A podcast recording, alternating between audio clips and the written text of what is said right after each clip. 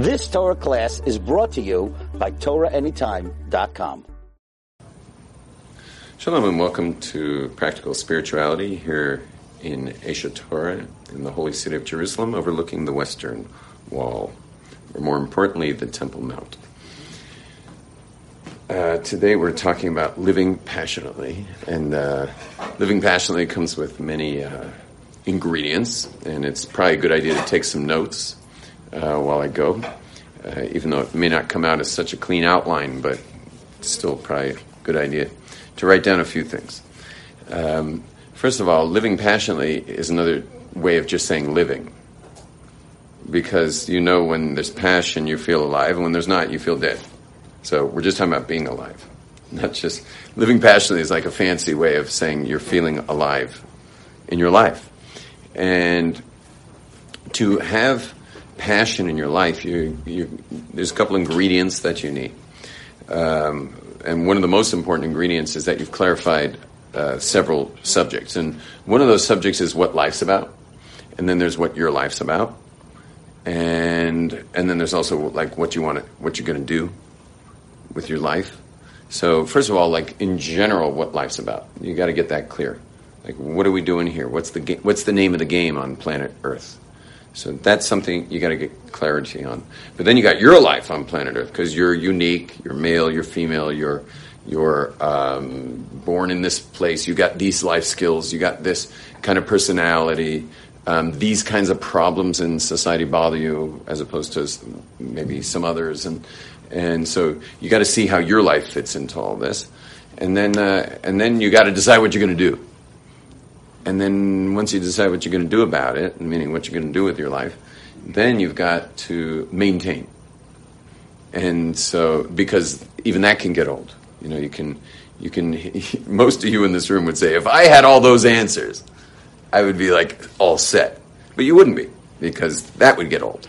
It's just the nature of life is that even the most impassioned goals, the most impassioned uh, um, worldview you can have will still ha- still has a way of getting old for people. So so we it's not just living passionately, but it's maintaining the passion. You have to you have to have both of those. Make a bracha boch ata Adonai Eloheinu melech haolam shehakol. Now, um, so we, we had a few questions from the, the people in the room, and uh, we're going to start with. Um, we're going to start with. Let's see, what do we got? Mm, Oh, yes. Um, so that's going to be a tool. Meditation will be a tool. I the storm is the goal. Maintaining Judaism in a non-Jewish place. Living passionately with past choices. Um,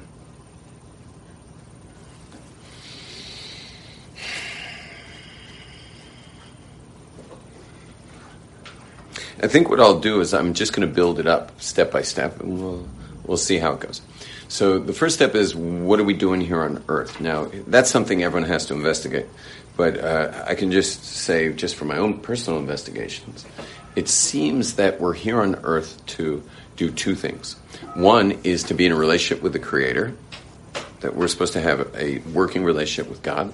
And the second thing is that we're supposed to fulfill some kind of purpose that we're naturally um, like. Uh, uh, we have a propensity towards fulfilling some kind of contribution that we're here to contribute. So you've got your general relationship with God. That's what I call Jewish. And then, uh, if you're Jewish, so you got Jewish, but then you got Jewish, which is what are you doing here specifically? So there's Jewish, and then there's Jewish. What do you? What's your particular task? Okay, so that's what what we're doing here, and that's what you're doing here. Now you got to figure out your own task, like what you're actually supposed to do here. So one of the ways to discover what you're supposed to do here is to get in touch with what bothers you.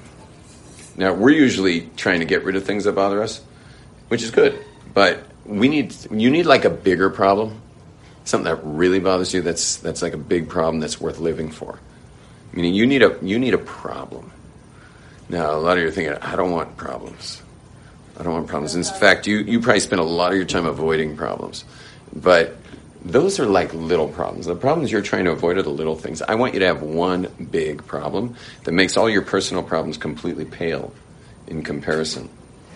You know, like uh, I think of my teacher of Noach Weinberg. Like he had a big problem, and that was assimilation. Jews assimilating, you know, into the Western Gentile culture, and that was a big problem. Now, what do you think that did to all his regular personal issues? Yeah, it just kind of dwarfed them. They they became uh, not so relevant. I found in general, you're either going to be dealing with your stuff, or you can deal with the big stuff. If you deal with the big stuff, your little stuff, you can just kind of flick it off your shoulder. It's not that important. You got to deal with it. You can't you can't be irresponsible. You got to deal with your stuff. But it's details. It's just details. Now, a lot of men feel, and I'm saying specifically men, uh, but women as well, um, feel the hassle of problems.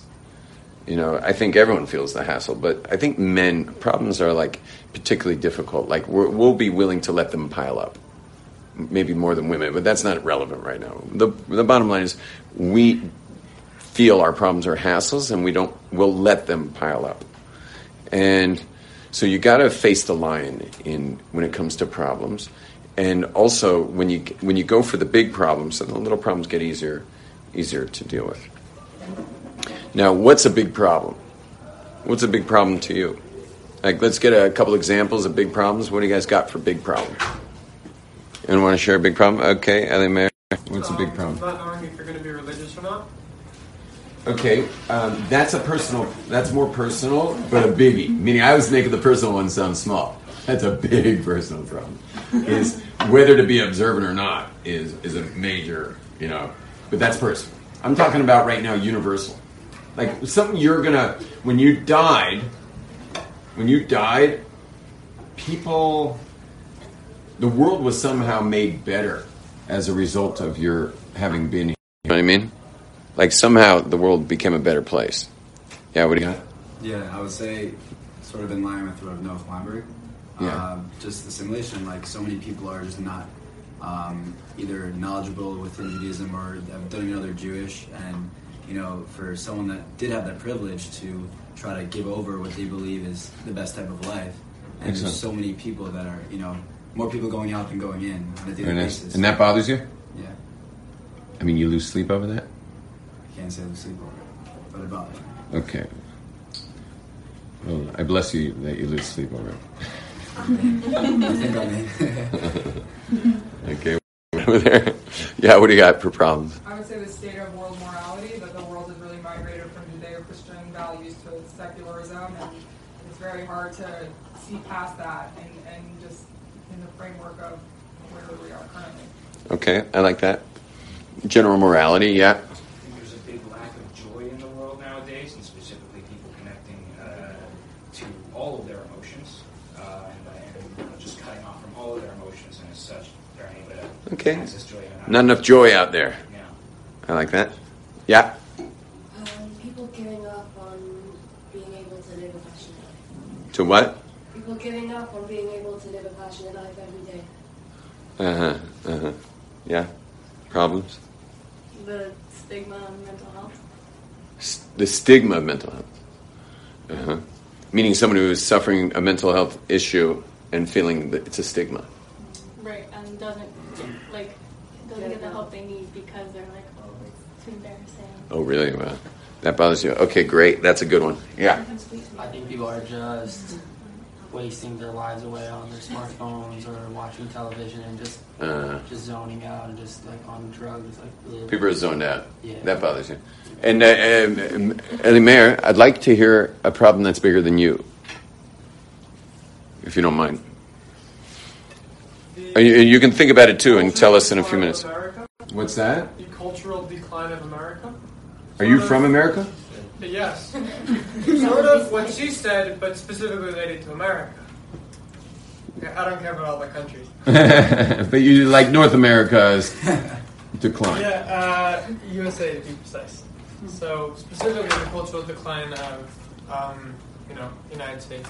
Mm-hmm. Mm-hmm. Okay. Okay. What do you mean by cultural decline? Well, like you said, the loosening of of like Judean Christian values, which is also just like everything goes, and then the increase the increasing of progressivism, right? Like now you have all these different movements, and they're all vying for being the most oppressed, and then I don't know. You watch uh, Jordan Peterson videos? Um, a few, but mostly Sargon of Akkad. You know, Say the name. Sargon of Akkad. No, it's a goodie. It's a good one. I will. Uh, you have my WhatsApp number. Will you send me uh, just his name?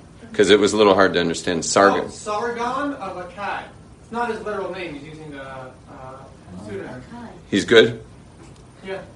Sargon of Akkad. You can still WhatsApp me now. Anyway, the uh, I'm just afraid I'm going to forget about Sargon. So, you heard of Sargon of Akkad?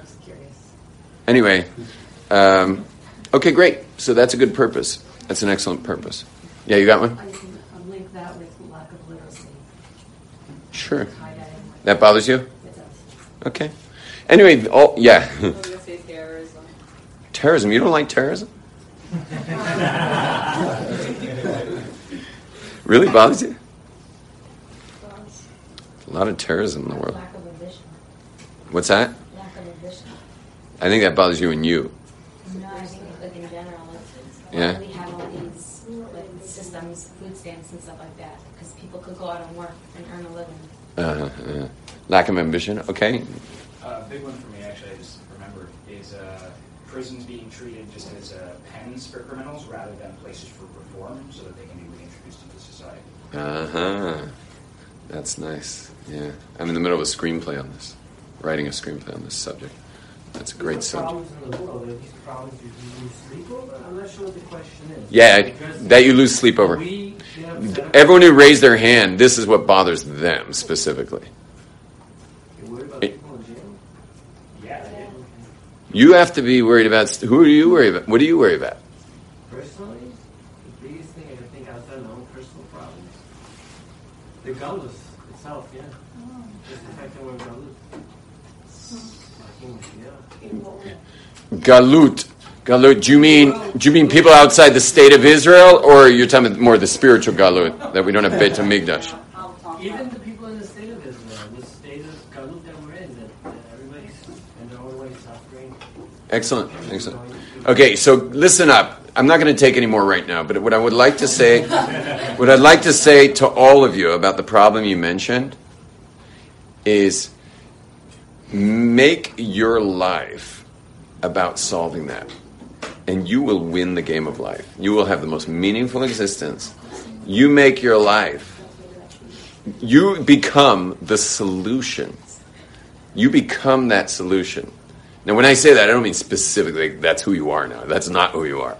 But you really put your energy, resources, educate yourself if necessary, gather a team together if necessary, raise money if necessary, but but don't go to sleep until you've done a bunch of stuff for it.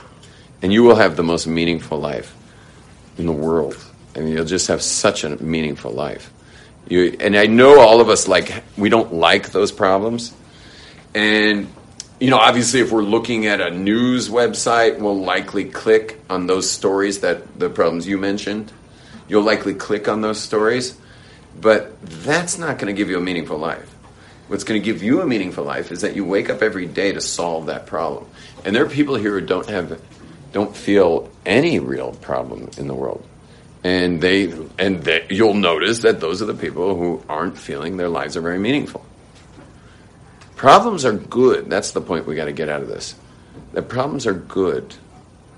Now we of course don't want there to be problems. We want everyone to be literate. We want world peace and we want joy and we want penitentiaries to be rehabilit- rehabilituary, rehabilitative. But but we're um, these are things we want, but they but they're um, but we gotta we gotta we gotta do something. And if you don't have something set up as a problem you're living for, so then you know it's going to immediately affect your life. You know how meaningful your life is. And by the way, I know a lot of observant Jews who become observant, and Judaism becomes very important to them. But they did not do anything about the fact that their brothers and sisters are assimilated. And they didn't do anything about that. I know people who didn't, I know people who became fully observant and their siblings and their parents, they never confronted them with any of the information. They never, you understand, they never like made an effort to wake them up. And I said to them, why aren't you waking up your family? And they're like, we have the kind of family dynamic where like, you know, Maybe, maybe yeah, what's the term for, you know, don't touch, uh, dysfunction. Teach their own. Yeah, that's the one. I'm from a teach their own family. Like, you don't mess with people in my family. maybe they just value acceptance more than their Judaism. Acceptance is a totally separate subject in this. This is not about acceptance, but they do get blurred. you can easily blur acceptance with uh, with uh, worldview and stuff. But the um, I, I just on a personal level, when I became observant, I could not sleep at night without my brothers. I, we don't have sisters, but without my brothers and my parents becoming observant, I just couldn't sleep, and I wasn't going to sleep until that got taken care of. Now, by the way, I didn't. I can't control whether they're observant or not. The only thing I could control, control was how much ex- exposure they get. I can. You can only really expose someone to Judaism. So I, I my job. That you can't fully control. 'Cause Exposure? You keep bugging them, they'll be like, okay, I'm not saying anything, go away. right. You got to be careful. And I, I wasn't being careful. I was being young and dumb, and and I was bombarding them with information and sending home. It was before internet, so I was sending home twenty five page letters and stuff, you know, to the family. And anyway, but I could not sleep without it. And they were like, "What in the world?" Because I'm I'm a very influential person in general. I don't mean right now. I'm saying my character is influential. So, like the stuff I influenced people before I became observant, God should please forgive me, because there are literally people dead and in jail. There are people, many people dead, and several in jail, just from my influential character. And I wasn't trying to influence anybody. I was just when I get excited about something, I tell everybody. Now, in the old days, I used to get excited about some pretty strange things. Now. anyway, um, s- Explore that for a second. what'd you say? How they die? I'm sorry. What? How they die? What were you, what were you persuading them to do? They died. that was amazing, man. How they die? You can ask me personally. You can ask me personally. Everyone wants to know how they died. Um. Anyway, um, the, I was just I was this is all just leading up to a joke, and the joke was that when my when I finally became observant, because don't forget, who am I going to mostly preach what I'm inspired about to the people I'm closest to, which are my brothers and my parents, and I'm number three in the family of four boys. So it's not like my six year old brother that my brother six years older than me should be influenced by me, but I'm really influential. So I like push hard when I'm excited about something. And uh, by the way, in Judaism, I've had to shut it down, my influence. I've had to shut it down. Why? Because if you become observant because of my influence, so are you really making a big choice? And you realize the more influence you, the less choice you have, which means the less reward you have, and mean the less meaningful it is. You get that? So like, it's only since I found Judaism, not at the beginning. At the beginning, I was just an idiot, and I was like pushing it on everybody. But uh, later, I realized I'm taking, a, I'm not giving, I'm removing, I'm like taking away something. And so I realized that I got to be like way more savvy here. Because on the one hand, I got to inspire you. On the other hand, I can't take away your free will because then what, what was the point anyway? God only created the world for free will. So I need to give you max free will and max inspiration. But leave that moment of choice right in your hands. Your hands are the hands of choice. And that you, you got to make that choice. And so, so I've, I've learned over the years how to like dance this dance to make sure people are getting max um, choice, max free will, while at the same time being inspired. Yes. Yeah, I just wanted to know. Um, oh, I didn't get to the joke. So when I finally, sorry, when I finally became observant, you know, and I like, next know, I got a beard and payas and tzitzis and everything. My family was like, "Look out!" You know, because all the other crazy stuff, you know, anarchism and like every other thing I thought of, communism, Marxism, like, everything else I was doing, they were, you know, they, yeah, that's what they were saying. They were just like, oh God, like they, my family was just like, like here we go again, and then they would of course ignore me.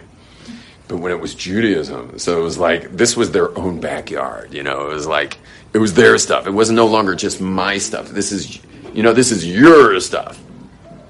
And so when I was coming with their stuff, all of a sudden it got freaky because they couldn't just write it off. I mean, this is this is their Judaism. This is their stuff, not my stuff. And the other stuff was definitely me pushing stuff that I was into. But now it was like their stuff, and that freaked them out big time.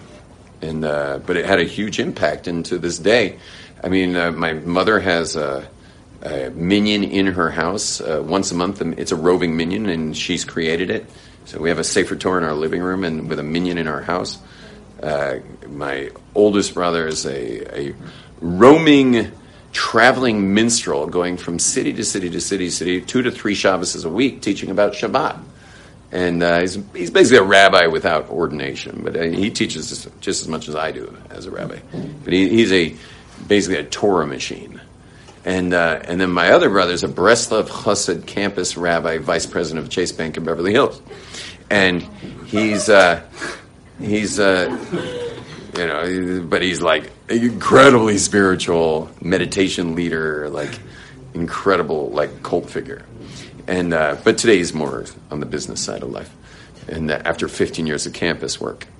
And my other brother, Joey, is like he's he is the address for like Jewish holidays in his community and stuff, and and so hands off, this hands off type family stuff is is. Uh, I, I, I totally hear it. Like, what are you supposed to do to influence your family? Like, that's when the dynamic is hands off. What are you supposed to do?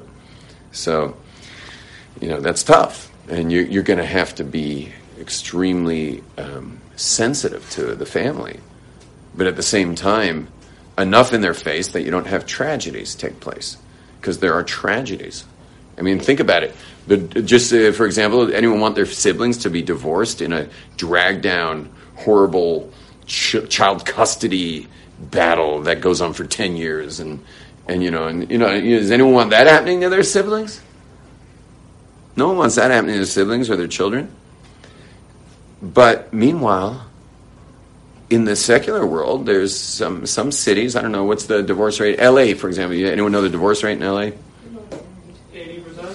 I don't think it's eighty percent, but it's it's high. It's very high. Now, what is the divorce rate of the observant community, which happens to have gone up recently? Um, but but what is it? What do you think the divorce rate is? 30%? No. Yeah, maybe even between five and ten, maybe. Five, which is bad. Like we're embarrassed. Like this has gotten bad that there's such a divorce rate. In my community where I live, um, we I live in a community in Jerusalem. People have bad marriages, or is that because people, and they're scared to get divorced, or is Yeah. that because, It's not always to get divorced when the marriage like, is in the. Muslim community, you find that, but they're not allowed to get divorced. So Right, like, with Jews, you Jews you're allowed to get divorced. In my community, we have we have a we have a zero divorce rate. There's not one divorced couple in our entire community. It's it's in the middle of no no it's not five people. It's a, there's a couple hundred of us, a couple hundred families, and n- zero divorces. And you want to know something else, which is it's in uh, it's it's a it's in the it's it's a little. Sh- it's like yeah, yeah. It's like a. Uh, it's an interesting little community. It's in Jerusalem, in the center of town. Now, it's in Nachlaot. It's a Yiddish shtetl in Nachlaot, in the middle of Nachlaot. Yeah, with all the holy hippies and stuff. And- always in plural, because it's made up of 36 neighborhoods. Yeah, it's made of courtyards. Anyway, there's six courtyards that are fully observant. But you want to hear another weird detail? Listen to this. It's the only community on earth where there's no kids off the path of Judaism. No kids out, meaning no one's ever. How old are they? It's got a zero attrition rate. How old are they? What? They're younger, they're older. All ages, all ages. This, you know how old the neighborhood is? 200 years old. just probably don't let anybody else in. What? Sometimes guys don't want to run your street. It's just people in our community apparently love their spouses and they love Judaism, you know. But the, Maybe it's just a cultural. Well, what's amazing about our neighborhood, and this may have a lot to do with it, not about the marriages, but about the fact that kids don't go off the derech, is that listen to what surrounds our neighborhood. You have the wildest part of all of Jerusalem called the Shuk, which has now become this like constant discotheque party. Mm-hmm. Okay, but it's a but even when it even when it wasn't a wild discotheque party, it's still a sh- Shuk is a free for all. Shook means free for all. So there's free for all on the Agrippa side. Then you got Ben Yehuda Street, King George Ben Yehuda Street on the other side. Then you got just you know random Betzalel Street or whatever over there. It's nothing really. And then the bottom is Gan Sacher, which often has you know it's just a it's our biggest park in Jerusalem, often with music festivals and cool stuff going on there. In other words, our neighborhood is completely isolated from the Haredi community, and it's uh, so we also have no burning trash cans, no constant announcements, no announcements. Uh, you're not allowed to rent to any of the, you know, the what it's called a kanai or a zealot. People who are zealots. You know what those are? Zealots. People are overzealous types. So there's a there's a moratorium. You're not allowed to rent or sell to anyone who's a zealot for any cause. Like you have to be totally committed to Judaism, but not overzealous. If you're overzealous, you're you're not going to be able to get an apartment or a house in the, in our community. Anyway, but you know what? But there's something about when you raise kids there, like you're walking your kids to school, and there's like a, a slugfest going on between like a husband and wife right outside your house, which of course would only happen if you're surrounded by a secular community because there may be slugfest in the observant community, but you don't do it on the street. You know, I don't think there are in the observant, community. Or you're walking your kids to school and you have to like step over the drunk guy who passed out last night. You know, try not to step in his vomit. You know, and so your kids have this like a very firsthand experience of yeah, well, the rest of the world and what it's going through. Now, of course, pro- they probably only get to see the worst; they don't get to see the better stuff. But and then everyone's walking scary dogs, you know, and like dogs are always scary. The all the neighbors and walking scary dogs, and, and then whatever. I think they get inoculated a bit, and they get scared a bit. Um, whereas when you're raised in a fully observant giant Haredi population, um, the secular world looks like um, exciting. It looks exciting. There is no one in my neighborhood who thinks the secular world's even remotely exciting. Not remotely. In fact, my children asked me to stop drinking beer in the shuk, which I think's exciting. But they're they're like they're like, you want to drink a beer? Go somewhere else, not the shuk. But we have the best beer in the world in the shuk, handmade Israeli craft beer. You know, there's like forty styles of beer you could have all on tap. So I thought I was like born in heaven that this happened hundred yards from my house. But my kids have let me know that they're actually they're cool about it. Just after dark. You know. Beer bazaar. Beer bazaar, yeah, like beer bazaar. I mean, I was like the rabbi of beer bazaar. Okay, um, yeah, you were saying. Yeah, um, I was saying, uh, yeah, basically before, um, you're saying when a person has like these things that they're living or, you know, they live for, they can't sleep over and everything, um, and let's say this is their goal in life, right? Yeah. And they're working hard at it and they really try to make a difference, but ultimately, let's say they're not successful. Would you say that's a failure, or would you say that at least they lived kind of going towards something and they had like? they Ah, had but they didn't succeed in that. um, Yeah. let's give an example. Let's let's say someone someone mentioned like um, the culture. Emotion. something. Rob Yeah, Brooks the culture. What? Someone didn't like the culture or something. Of the USA? yeah, something like that. Yeah, right? that was Decline of culture. Decline of culture. So if he tried to fix the seems like- decline of culture but failed, yeah, so I'm saying it's like these are lofty don't it's goals, possible to fix it. right? So I'm saying these are lofty think it's following things to try to do. So how do you explain when someone doesn't actually hit that in terms of like looking back? Uh huh. That's that's how you doing. That's an excellent question. I like that question. Um, when you fail, so it doesn't matter really, because one of the main things I mentioned about it was you're going to have a really meaningful life, and you can have a really meaningful life without succeeding on your big goal. You know, you, there's a couple seats if you want to sit. You, you understand you're you're going to have. You're just so tall. We need like a special seat for you. This is your spot right here. You can turn your chair also. Just turn it. So, welcome. I just had one idea. About the failing into goal? Okay, let me just finish that. Is you're still going to have an incredibly meaningful life. And everyone you touch, even though you failed in the big picture, but you succeeded in the small. Is that what you're going to say? Go ahead, say it. Hit it. You're on. Oh, me? Yeah. I was going to say that even if you, even if the bigger picture like uh, the idea you want to solve this problem or you know these these huge problems, if you, if you, if you touch individual people and you affect small changes, you feel like you succeeded. Right. And that's how things get changed is by enough people and changing their minds or, or Yeah. doing so or feeling passionate about it. Very well said. Yeah. Uh, to put that into the concrete, Reb Noah Weinberg at the end of his life felt as if he failed in the battle against assimilation, and here we are. And he did. He failed. He, he failed because he's still alive. He did a good job. But, but he, he, he made a dent. I would say a sizable one. And Yeah. I think that dent is representative of every single person who walks into this classroom day in, Sure. day out. I agree with you. And you want to know something on Facebook? They have uh, different things in the meaning the office, not Facebook, your phone. In the actual headquarters of Facebook, with the people who work there, um, they have signs on the walls that say "Fail hard." Fail hard, meaning if you're if you're not trying hard enough that you're if, if you're not trying hard enough that you're not failing enough. Because think about it, if you really try anything hard, you're going to fail many times because you don't know what you're doing. You're just putting it out there, and it's going to fail.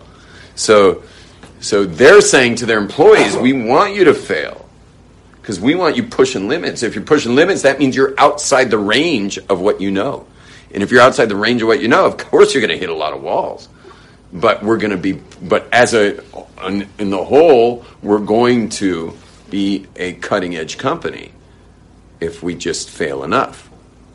So the failing's almost like you got to hit a critical amount of failure to uh, to be called successful. So so that's another answer: is just go fail, like just go fail. Oh, yeah. Like Rav Noach failed, uh, like uh, miserably, and and now look, you know, like well, we're still here. You know, all of his students who he touched are still somehow influencing people. Sometimes failure like that it, you're getting things wrong. Like you, It is a not sometimes. You're always getting it wrong when you're No, failing. That it's not a practical detail you're getting wrong, but you're on the wrong path. Oh yeah, sure. It's only failure if you give up. Otherwise, it's not. It's just a mistake until you improve. Right. Also, I, I just want to mention that my mind was just on yours is that it's really important to have a mentor because if you're failing in something, it might be a sign that you're just going the wrong way. And that's where mentors are going to come in. So you say, you speak to them, you say, this just isn't working. So a proper mentor with a lot of good life experience is going to say, it's not working now, but keep going. Or you say, yeah, because God's saying no.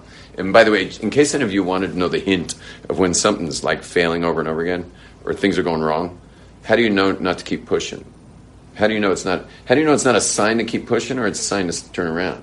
You ever thought about that? Maybe you don't. Well, there's a there's a principle how to know whether to keep going. What is that? Someone's question.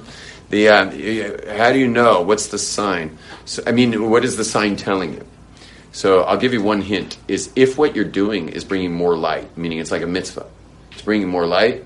Well, more light will be created even more if you have to deal with obstacles. If you're going to hit some walls on the way and you got to break through there, the uh, it's going to be even more light. I mean, if you're going for light, so hitting some obstacles is going to create more light. Whereas if you're not going for more light, but you're just going for a day at the beach, but everywhere you go, like like you get a flat tire, and now it's like there was a uh, suspicious object, and now there's like, you know, I don't know, a bus like stalled in you know in two lanes while changing lanes, and and like you're already driving 45 minutes, you still haven't left Jerusalem. Well, God's saying something to you, perhaps, because you're not going for more light. You're going for more, maybe some more sunlight. You're going to get some rays, and you're going to do some swimming. But uh, so I've been using this as a principle for years. That every time I'm going for something for me, meaning just what we'd call an elective, it's something I'm electing to do. Um, if it's an elective and I see everything's going wrong, I turn around. If, on the other hand, it's a mitzvah, it's I'm here, I'm going for the light, man. I'm going to like create a better world out of this thing. and and then things are going wrong. So that's just God adding light to it by putting some stuff in the way, and that's why the word the word in Hebrew for when God's getting in the way of a good thing is called minia, or in plural miniot. It means obstacles, and it has the same letters as the word naim and ni'imut, pleasantness. So, so the word for minya is the same word for naim. Like that one, David? I saw I got your attention there. Yeah. So naim and ni'imut. Yeah, I think he was first. Yeah. Is there such a thing as a mitzvah that's not your mitzvah to do, which is why you're encountering Oh yeah, sure. uh, pushback? It could be also, yeah, it's just not your mitzvah. Right. It's just How, not your mitzvah. I, how do you uh, Distinguish what's your mitzvah? Yeah, that is you, you can never say something's not your mitzvah, so you do a little or you get others to do it. Like, for example, um, a lot of people think it's my mitzvah to raise money for their cause. Okay. Now, and for anyone who's had, who's I've influenced your life at all since we've met, or you've seen me online or whatever, um, can you imagine if I took more time out of me helping people in the way I help people through my work? Would you say that that's okay if I take time out to raise money for random causes of a family who's making a wedding? Should I be taking time off this? It's not the right guy for that. But do I have to make some phone calls? Yes. I can't say it's not my mitzvah because the mitzvah came right to my face and this person's asking for help and they asked me to make a call or two. Okay. So you know what I do? I go on WhatsApp and I scroll down a bunch of people and I just find one or two of them and I just hit it and I say, this guy needs some dough. He's making a wedding. What can you do? What I meant- Hit another guy. This guy's looking for some dough, making a wedding. What can you do? And then I go right back to what I'm doing because it's not my mitzvah, but I can't just turn it down What I- either. what I meant by that, though, is what if you set out with the best of intentions to do a particular good thing because you're inspired to, but then you encounter a lot of blowback? Is it possible that it's a sign that it's really not your task, somebody else is meant to do that, and you should maybe navigate to a different good cause? Probably. I like that. But that's where mentors come in. Okay, yeah. You got to go to your mentor. Now, um, guys, you know what I'm going to do right now? I'm just going down the list and I'm going to give one line for everything. And I'll be careful with the age limit here. Teen chastity, I just want to mention that. Um, every single person in this room, besides this young man back there, my friend, um, would be married right now. How old are you? What? 18. He'd be married already two years. Every girl in this room would already, you'd already have three or four kids. Because what happened was a couple hundred years ago, women got married, uh, depending what community you're from, but it was somewhere between 12 and 16, you know, but usually 14 was, 15's already a bit over the hill. And, uh, and the men would get married between like 16 and 18, 20 is kind of over the hill. And the, uh, that's the way it worked. Still in my community, 20 is over the hill. Where I live, there's very few people 20 and single of the men. Women forget about it. Girls get married. My daughter was engaged in my community at 17. So she had she already had a child at 18. Now the but forget that. That's over the hill because 200 years ago people got married young. So there was no such thing as the crisis of teen chastity for Jews who, you know, want to keep Torah and they want to stay pure for their marriages and stuff. You didn't you went straight from being a child in your parents' home to getting married. That's the way it was. Now, what are we supposed to do now? We're not in that world. We don't live in that world. Now we're kind of stuck here dealing with like wanting our marriages to be pure, but at the same time knowing that might be far off. So here's the tool. I'm going to give a quick tool. And that tool is to make a deadline. You need a deadline when you're getting married. So everyone leave the room today. When you leave the room today, there's still another class, but when you leave the Aish Torah today, everyone leaves with a deadline. I'm getting married by this age. Meaning, if you're 18, you're getting married by 19. If you're 19, you're getting married by 20. If you're 20, you get married by 21. And ignore the norms, ignore what anyone says, because you know what? The, the, you're doing all the people who say, "Well, that's not normal." You're doing them a chesed because they're going to have less hell later because you were one less person who was influenced by them to, to get married later. So now you would all say to me, Well, I'm not ready. So who says I'm going to be ready in a year? And, I, and I'll tell you this don't make a deadline. I promise you, you will not be ready. make a deadline. I promise you, you will be ready. Human beings work great with deadlines. If you need to be ready for marriage, well, make a deadline and you will be. You want to never get ready for marriage? Don't make a deadline. Don't make a deadline. You will never be ready for marriage. That's just the way it goes. So I know people in their 30s aren't married for marriage because they don't have a deadline. We never want to grow up, guys. We're all Peter Pan, and we don't want to grow up, and we want to, and but yet we want to be married, but you can't have it at all. So the way you grow up is by giving yourself How a about deadline. How do we set a realistic deadline? Like example, It doesn't have it, two years is too much. One year is maybe not enough. You figure it out. How old are you? 18. Two years.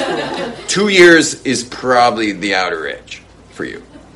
You want to make it 21, you'll be ready by 21. But if you made it 20, you'll be ready by 20. And why not? It's not like that because it's not a matter of character development. It's also a matter of deciding if I'm going to be religious or not. I really have to, to decide that before I get into a relationship. You got. You don't need two years for that. I don't know how long it'll take. I, I could have it done by the end of next year. If you spend one hour with me, you, you need one hour with me. Not not about whether to become observant or not. We won't even discuss whether to become observant or not. We need an hour. You need an hour for, with me to call you out on your scrap without the S, and and then okay, and we'll spend that hour together. Clean up your approach. Then go do it, which uh, you could probably do it. You could probably knock it off in a month or two or three max. Would you say Eisenberg? Like, how long does a guy need? I mean, this is what he does all day with these guys. I don't do this much. He does it a lot in L.A. You know, so 45 minutes. going crazy, you're at peace. And now it's hard not to get caught up in things, but that's why uh, breath control is meditation over here. Breath control and disciplined thinking go a long way. So I understand you're all going to get swept up in all kinds of things when things get hysterical in life, and that's okay. But you probably aren't using breath. Contr- breath. I mean, you're not using breath, and you're probably not using disciplined thinking because you don't have a lot of control of your breath, and you are not disciplined in your in your. You're not a disciplined thinker.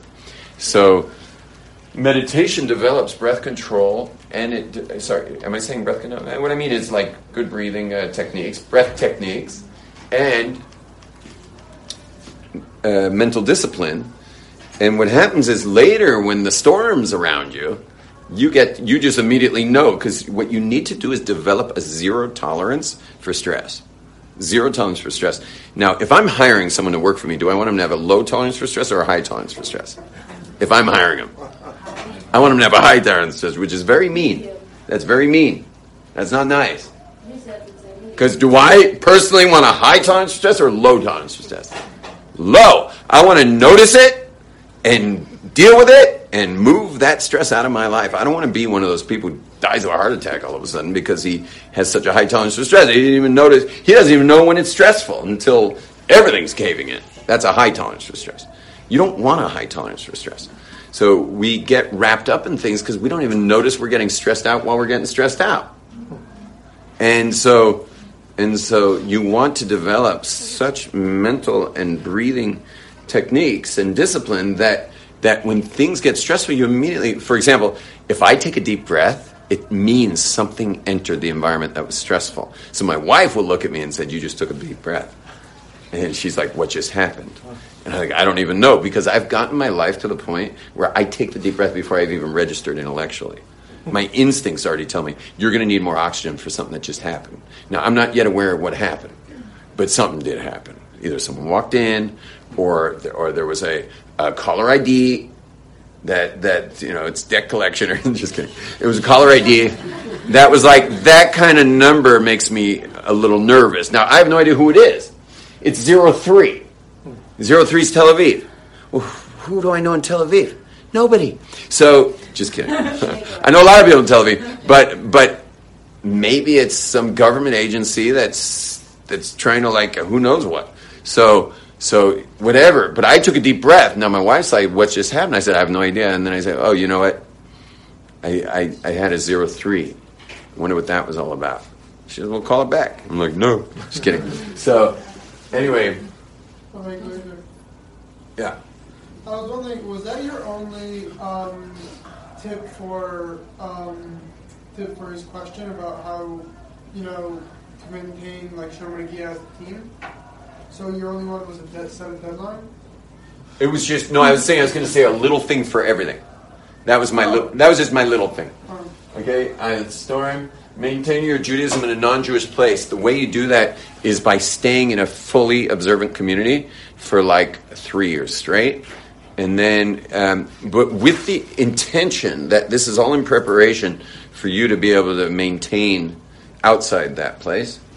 And then you and then go out there you'll fall badly but you'll you'll eventually develop the muscles for living in that place. Like for example um, where you live in la i would survive two weeks maybe meaning for me to stay on my level where i am here in jerusalem where you almost need no muscles especially as a married hasidic man you know like i need like no muscles here so i don't really have any muscles so i'll be fine in la for two weeks after those two weeks because you have certain muscles that you just don't need in Jerusalem. They're not necessary for living as an observant Jew in Jerusalem. So, so you need to develop the muscles. First of all, you need to be surrounded and totally immersed in a very holy environment with the intention, preparation to go, be going out there. You'll fall hard, you'll rebuild, and when you rebuild, you'll rebuild with the proper muscles for that particular environment. It's this is like every creature that you know, like Shamus, you know, the, they don't live as long in tanks. You know, they go from 80 years down to about 30 when you put them in a tank. But the uh, but they do adapt, and they and it's a, it's a process, you know, to be able to live in that pool. And uh, why anyone would choose to live in that I don't pool? want to be a yeah, why anyone would choose to live out there, I have no idea. Um, living passionately with past choices. Um, the way you do that is uh, is very courageous reevaluation. You have to you have to stop and reevaluate your past choices. That's a and um, and that's that's the main thing actually. Is just is just you got to constantly put it on the table again for reevaluation. And um, next one, I'm very lucky. For example, I made choices about Judaism, but because I work at Aish Torah, and people are constantly asking like, how do I know there's a God? How do I know Torah is real? How do I know there's a God? How do I know Torah is real? How do we know the transmission is real, like of the rabbis? How do we know it's not broken telephone? So I'm constantly hearing that every single day. So I have the reevaluation built in. You get that? It's built in in my life because of my career choice of being around Aish Torah. So, so you you got to have that reevaluation built in your own life. I have it externally. If you don't have it externally, you better create it internally where you're going to reevaluate. Okay. Then the next one, living passionately, what this is all about. The next is emotion versus logic. Is um, is that we we want to give a lot of weight to our emotions, which I'm going to call instincts. When your instincts are saying something about choices, people, relationships, all these things, and when your instincts are speaking, which is the emotion kind of thing, you want to listen to those instincts. However, the um, when you now I'm listening to it, then I take my brain and say kosher or not kosher, right or not right. And then, so instincts, if you cut off your instincts, then you're really lost. I know people who only did the right things, but lost their um, life, meaning they lost their fire. And so they just shut their fire down. And so now they've lost their instincts. And they don't have, they're not in touch with their emotions, and their Judaism's quite cut off when it comes to like connection. And so the emotions is really, really important. And so you got to honor that. You got to listen to that. But you have to, it always has to pass through the filter of truth.